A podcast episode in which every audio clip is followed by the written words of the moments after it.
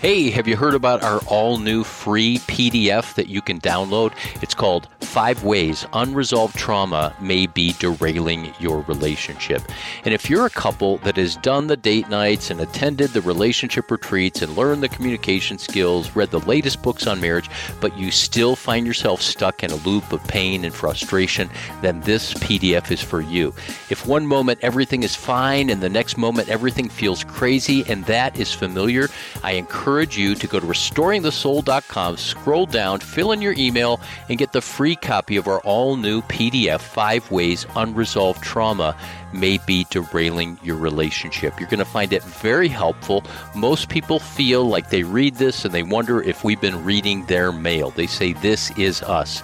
It's going to be of help. Check it out now at restoringthesoul.com.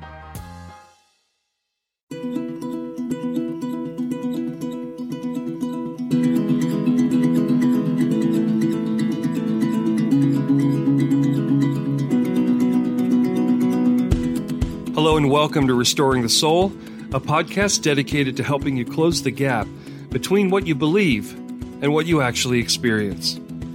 I'm your producer, Brian Beatty. Thank you for listening.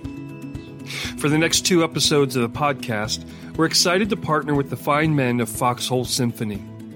Mark Vesper and Steve Sargent have served arm in arm for over a decade, seeking authentic Christian community by helping other men fight against isolation and living in the dark.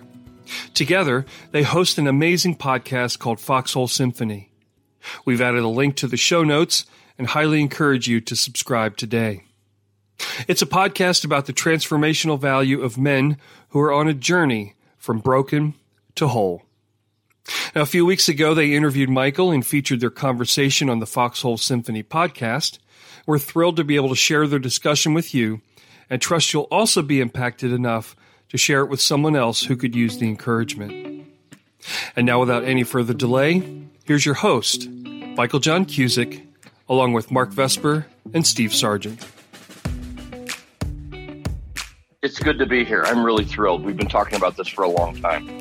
Yeah, and no one could be more thrilled than we are because uh, there's a message we are trying to get out to a community of men around the world that has everything to do with seeking authentic Christian community, right? Knowing the value of not being isolated and in the darkness, what we call caving up yep. here in uh, in the in the foxhole.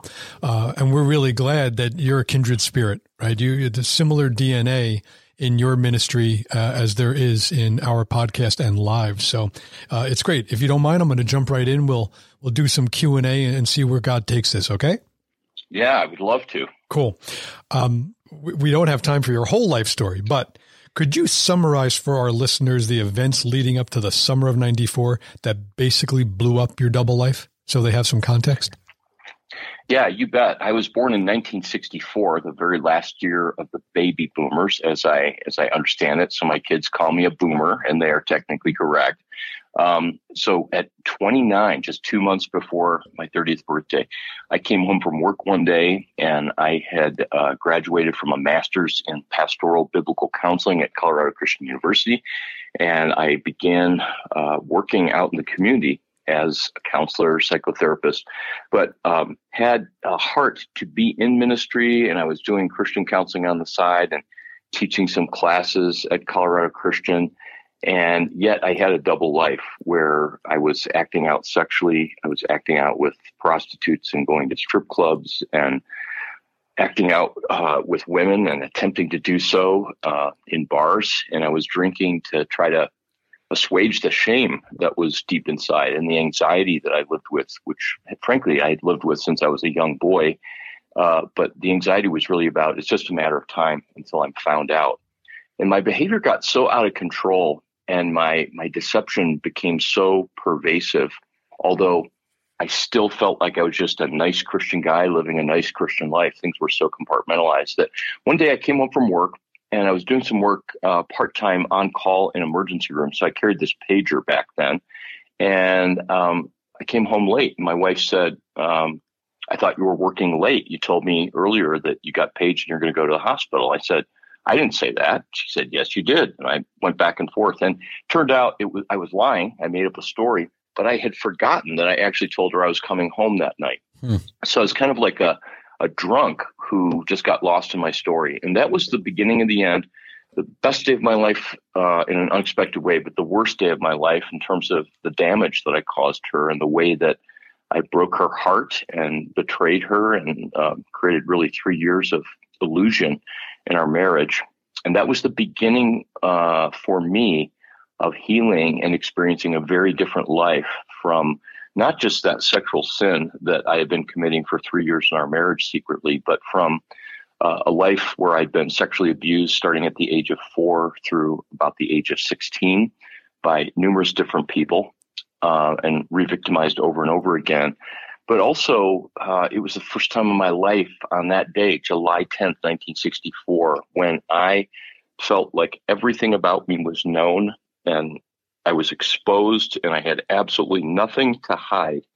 But somehow, though everything had blown to bits, I felt like something was finally coming together. And through that season of weeks and months and years, uh, God saved my marriage, and my wife and I just celebrate 30 years wow. of marriage together. Well, congratulations. Thank you. And for people that are hearing this, I hope that that gives hope. But I want to say it has been brutal. It's been really hard in those early years. But then one of the things God had to do, from my perspective, is uh, nine years after my addictions really began to lose their grip. Uh, and on that day, I never acted out sexually again. There was just a, a major wow. healing in my heart as a result of a lot of counseling that I had been doing, lying to my counselors in many ways, um, you know, telling them 90% of my struggle and then not telling them the other 10%, which is kind of like saying, um, you know, doctor, I have chest pains, but I'm not telling him that I'm fainting every time I have chest pains. right. And, you know, oh, that explains a little bit more. Um, so what happened nine years later was that I was diagnosed with complex post traumatic stress disorder, and that was from the childhood abuse. Mm. That the addictions had served like a manhole cover that had just sealed up that part of my life. And although I had never forgotten those memories, that were really pushed down to the side like a or like a beach ball I was holding down. So when the addiction went away, that opened up all of this pain that was there. And when it came out, it was just debilitating. So for me, it wasn't just uh, a battle for freedom. It was really a battle for wholeness in general and learning to live as a whole person and, and, uh, really what it, learn what it meant to grow up into being a man. Mm. Wow. Thank you. A, a, compelling story. Incredibly. Thanks for sharing that, bro. Um, you know, the, the statistics on porn addiction are, are staggering and, and it's not necessarily the topic for this podcast, but you, you deal with uh, a lot of, uh, trauma, um, and, and sex addiction and, and, and porn. I just want to touch on this, uh, briefly. 70% of Christian men report viewing porn in the last year. 70% of Christian men. Um, in your book, Surfing for God, you unpack the reality that attempts at overcoming porn addiction through willpower or peer accountability. They're just not effective approaches. Can you talk to us a little bit about that? Yeah. Uh, one of my late great mentors is Dr. Dallas Willard, who uh, wrote the book The Divine Conspiracy and The Spirit of the Disciplines and Renovation of the Heart. He was a secular professor of philosophy at University of Southern California for over 40 years. And um, I had one of the great honors of my life was to sit and talk with him for a few hours. I interviewed him in Southern mm-hmm. California at a conference, and he made this statement as we were talking about the you know how the heart gets free. He said that most Christians are caught between ceaseless striving and brokenness. But he framed it as a question. He said, We're caught between ceaseless striving and brokenness. Is there another way? And I would argue that uh, Jesus said that there is another way, but that most modern Christians are either living out their brokenness like I was, where albeit secretively, uh, I was acting out sexually in all these ways. And when I wasn't acting out, I was masturbating as much as I could and trying to look at pornography, which was much harder to obtain back then. So brokenness, brokenness, brokenness. And when I wasn't doing something sexual, I was irritated and angry at my wife that she wouldn't cooperate you know, with my agendas of her just being there to make me happy. Um, and then ceaseless striving is okay, I'm broken, but I am going to fix this. Jesus and I are going to tag team together because I can do all things through Christ who strengthens me. Mm. Jesus is going to help me overcome my sin, which sounds so good and so biblical. But Jesus doesn't just want to strengthen me in my weakness. He wants my weakness. He wants me to surrender my weakness and in surrendering it to actually steward my weakness. Mm. And so we know that Paul says that in my weakness, I am strong. And parenthetically, if you ask a group of Christians, fill in the blank, when I am weak, blank, and people will say, He is strong. But the passage in 2 Corinthians 12 says, When I am weak, I am strong, not God is strong. In mm-hmm. other words, there's this Genesis to Revelation paradigm that I call the currency in God's economy is that our weakness and our brokenness is our power. And therefore, rather than wanting Jesus to just help us to overcome our weakness and to strengthen us, like, Daddy, you know, here's this hundred pound weight and I'm small and I can't even lift it off the ground. So help me lift it. There's times and places for that, right? Mm-hmm. Um, but but stewarding your weakness and your brokenness is saying, God, here's my vulnerability.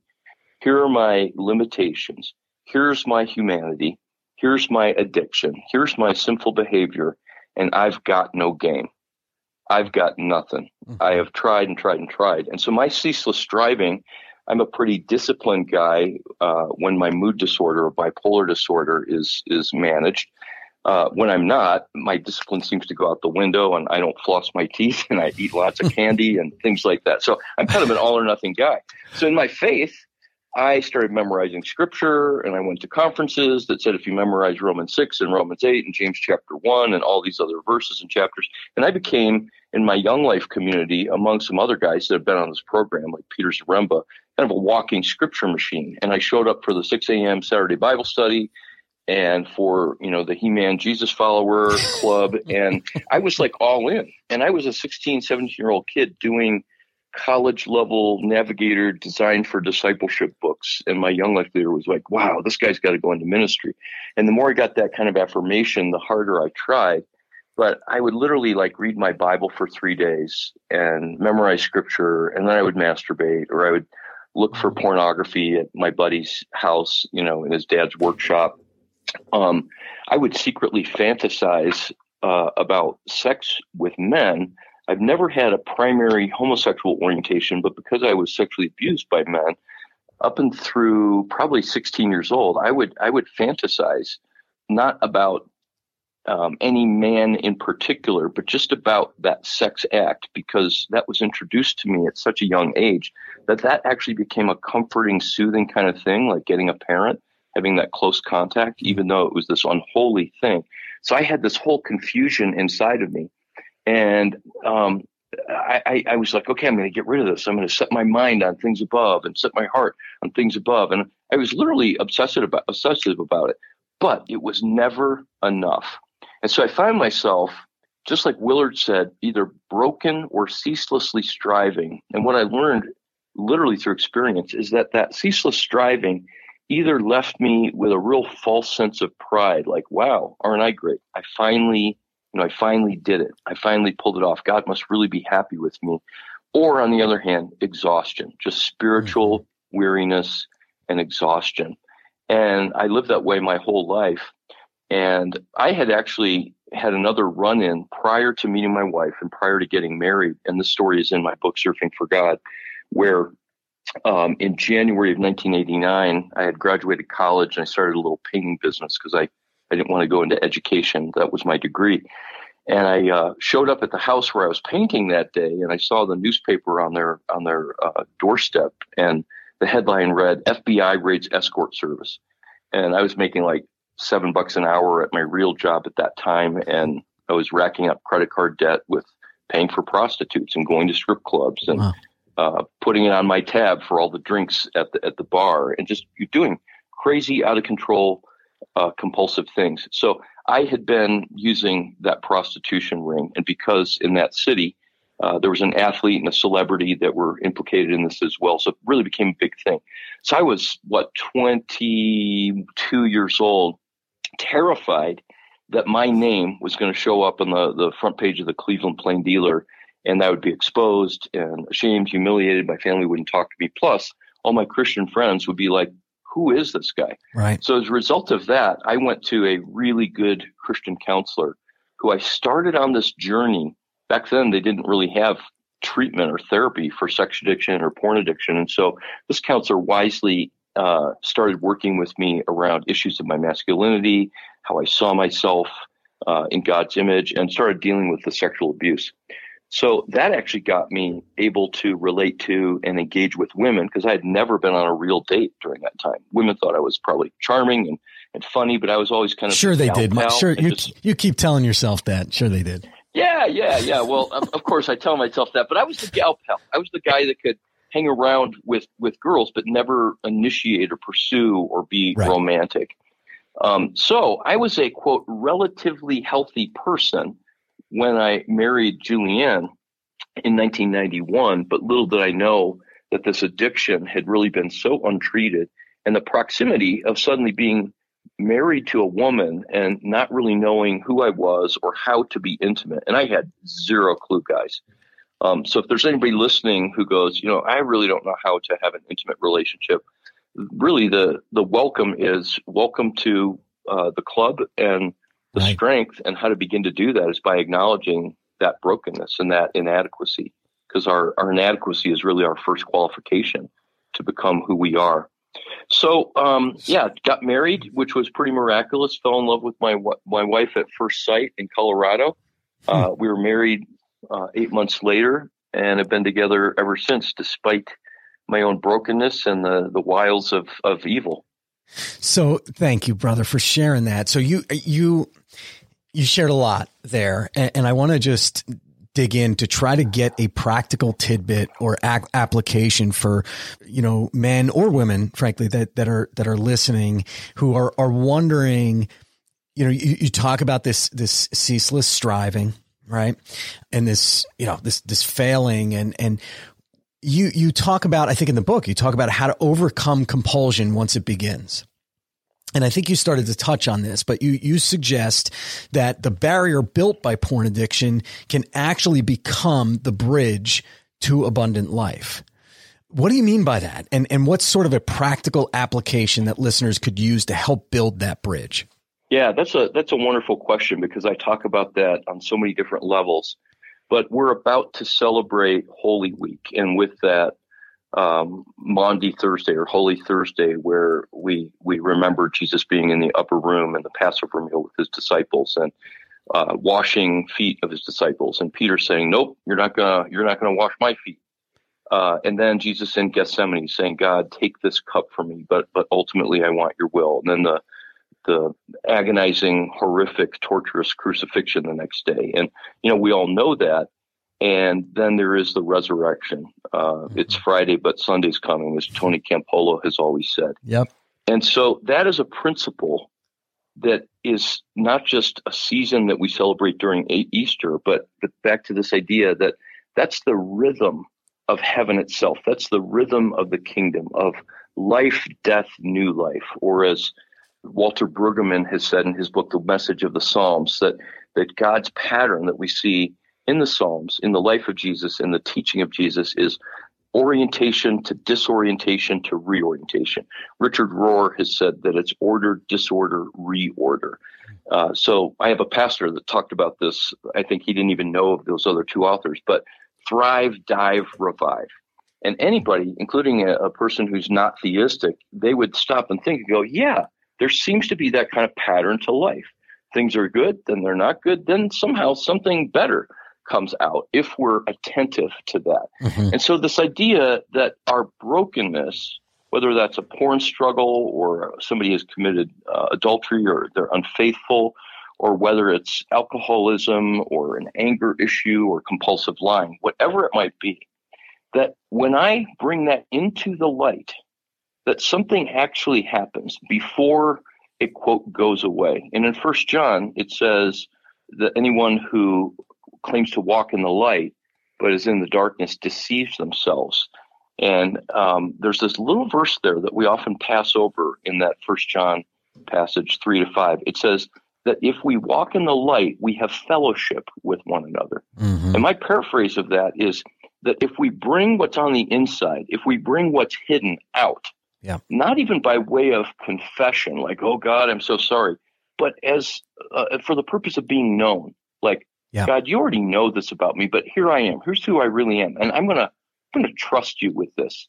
But when we do that and bring it into the light, it increases our capacity for intimacy with God and for others. Yeah. Because most of us think with our diseased images of God, even as Christians, we go, well, I know if I bring that into light, God's going to forgive me, but but surely He's not going to like me, and He's not going to mm. give me a hug. He'll kind of stand there with his glasses down at the end of his nose like an English schoolmaster. But yeah. the reality is is that God says, "Thank you." Now we can have a real conversation because I just want to know you, and I want you to know that I see you and I want you. Yeah. I see you and I want to move toward you. I want to open my arms and my heart. I want to embrace you. Why? Because you're my son. You're not one of my servants. Mm. Because my love for you has been since the beginning of the world. And as Jeremiah chapter 1 says, before I formed you, I knew you and set you apart. Mm. So, Foxhole Brothers and Michael, before God formed you, God knew you. He knew the you that was the essential, true you. And the only reason why porn or sexual sin or any kind of sin is, quote, wrong or immoral is because it inhibits you becoming you. And it inhibits the connection and the intimacy that God longs for between us and Him and us and the, the people in our lives. And that's why Dr. Harry Schaumburg, about 30 years ago, called sex addiction false intimacy. He was the person, the first person I knew to use that term. So any compulsion actually is really just all about the pain that's inside of us or the brokenness that we don't know what to do with. Mm. And that false intimacy is a way to get our needs met. That yep. we are suddenly seen, soothed, safe, secure. And those are the core needs that we have at a physiological, uh, emotional, psychological, spiritual level is for those four S's to be there. So moving into any kind of false intimacy, um, that that is what then leads to the compulsion because we can go back to that again and again, predictably and reliably, where we can't predict or rely on that in our actual human relationships for the most part because our story is that's not what happened to me. Mm-hmm. Love wasn't there. Uh, Mom, dad wasn't there. Yeah. Well said, bro. Really, really. Thank and, and, and, uh, thank you very much, Michael. And helps us as, as we're going to continue this conversation journey to think about how a man might start. Like what's, what's that first step that, as you said, the, the admission of this is what I really am. This is who I am. And you can start working on it at that point. Getting, getting into the light. Yep. Yep. Let's just keep going a little bit. So here at, at the Foxhole Symphony, we invite people to join us on the journey from broken to whole. You've spent years counseling, teaching, facilitating these journeys for people. Can you share some common themes you've seen as it relates to the journey? We're, and, and Sarge and I are interested for our listeners to hear not only the common denominators, but maybe any curveballs. There were things you didn't expect as you've worked on, on, on those journeys. Thank you for that question because you're right. That is what I've really spent 30 years studying and wrestling with and reflecting on and teaching. And it's never been as, uh, though I was a, a, professor, it's never been from the ivory tower from an academic perspective. That has informed what I think, but it's really been from my life experience, both as an addict and a broken man, as well as somebody walking with broken men, which sure. is one of the greatest honors. So I want to come at this from a little different perspective. First of all, we have to ask the question, what is brokenness? And then we have to ask the question, what is wholeness? Because I think if you were to hit pause and survey every one of your listeners, people might say brokenness is something like, uh, I, I have either screwed up, and we get this from Psalm 51, where I would literally masturbate and then I'd go read Psalm 51 10 times. And I would tell God how sorry I was because you do not want burnt offerings and sacrifices. You want a broken and contrite spirit. And what I understood that to be as really, really, really to the 10th power remorseful and feeling bad about myself. And I believed that the worse I felt about myself, like I'm an idiot, kind of doing a Chris Farley, smacking ourselves in the face covering ourselves in sackcloth and ashes. But that's what repentance was, and that's what God wanted of me.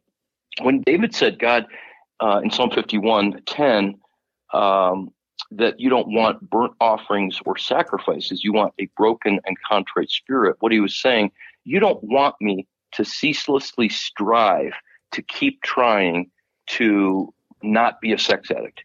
You don't want me to spin on the hamster wheel of trying to be sexually pure. You want me to say, God, I'm a man, or at the time, I'm 16 years old and I know you. And this doesn't align with with who I am and how I want to live with you. And so um, I don't know what to do. I've got no game. I'm not going to be able to fix this. And I think we actually subtly, although very few people would say, well, no, Jesus, most people would say, um, Jesus can help me overcome this, right? But again, before Jesus wants us to ask for help to overcome it, he says, will you trust me with that? And, and for me and for many men, I challenge them to say, what if that never goes away? What if you never stop compulsively masturbating, looking at porn, or acting out with women? That would obviously cause damage to others, especially if you're married. It would be, it would be like having the drain clogged in your garden hose so that you can't water the garden. So it's actually, uh, from a prescriptive perspective, it's just not a good, productive, fruitful thing. But what if God said, Can you trust me with this and trust my love and my affection and my embrace and my moving toward you, even though you're continuing to struggle with this and seemingly to move away from me? And I think most of us go, Well, yeah, God's like that, but not really, not for me. He, he does that for you, but not for me. And see, even my language of that we move away from Him Hmm. Where can I go from your spirit? Where can I flee from your presence? Psalm 139 language. Yeah. That we are, if we are in Christ, we are united with Christ hmm. and he will never leave us and we can run from him, but he's like that Velcro parachute instructor. When you jump out of the plane, God, God is that attached to you, right? Where you can mm-hmm. try to unbuckle the harness, but it's not going to unbuckle. Mm-hmm. And you, you know, God will smash into the ground from 30,000 feet with you. And that's what, that's how much he loves us. So I used to think I'm away from God because I've done X, Y, and Z. And now I have to get close to God. And that was a ceaseless striving so we've wrapped up another episode of Restoring the Soul. We want you to know that Restoring the Soul is so much more than a podcast. In fact, the heart of what we have done for nearly 20 years is intensive counseling. When you can't wait months or years to get out of the rut you're in, our intensive counseling programs in Colorado allow you to experience deep change in half day blocks over two weeks. To learn more, visit restoringthesoul.com. That's restoringthesoul.com.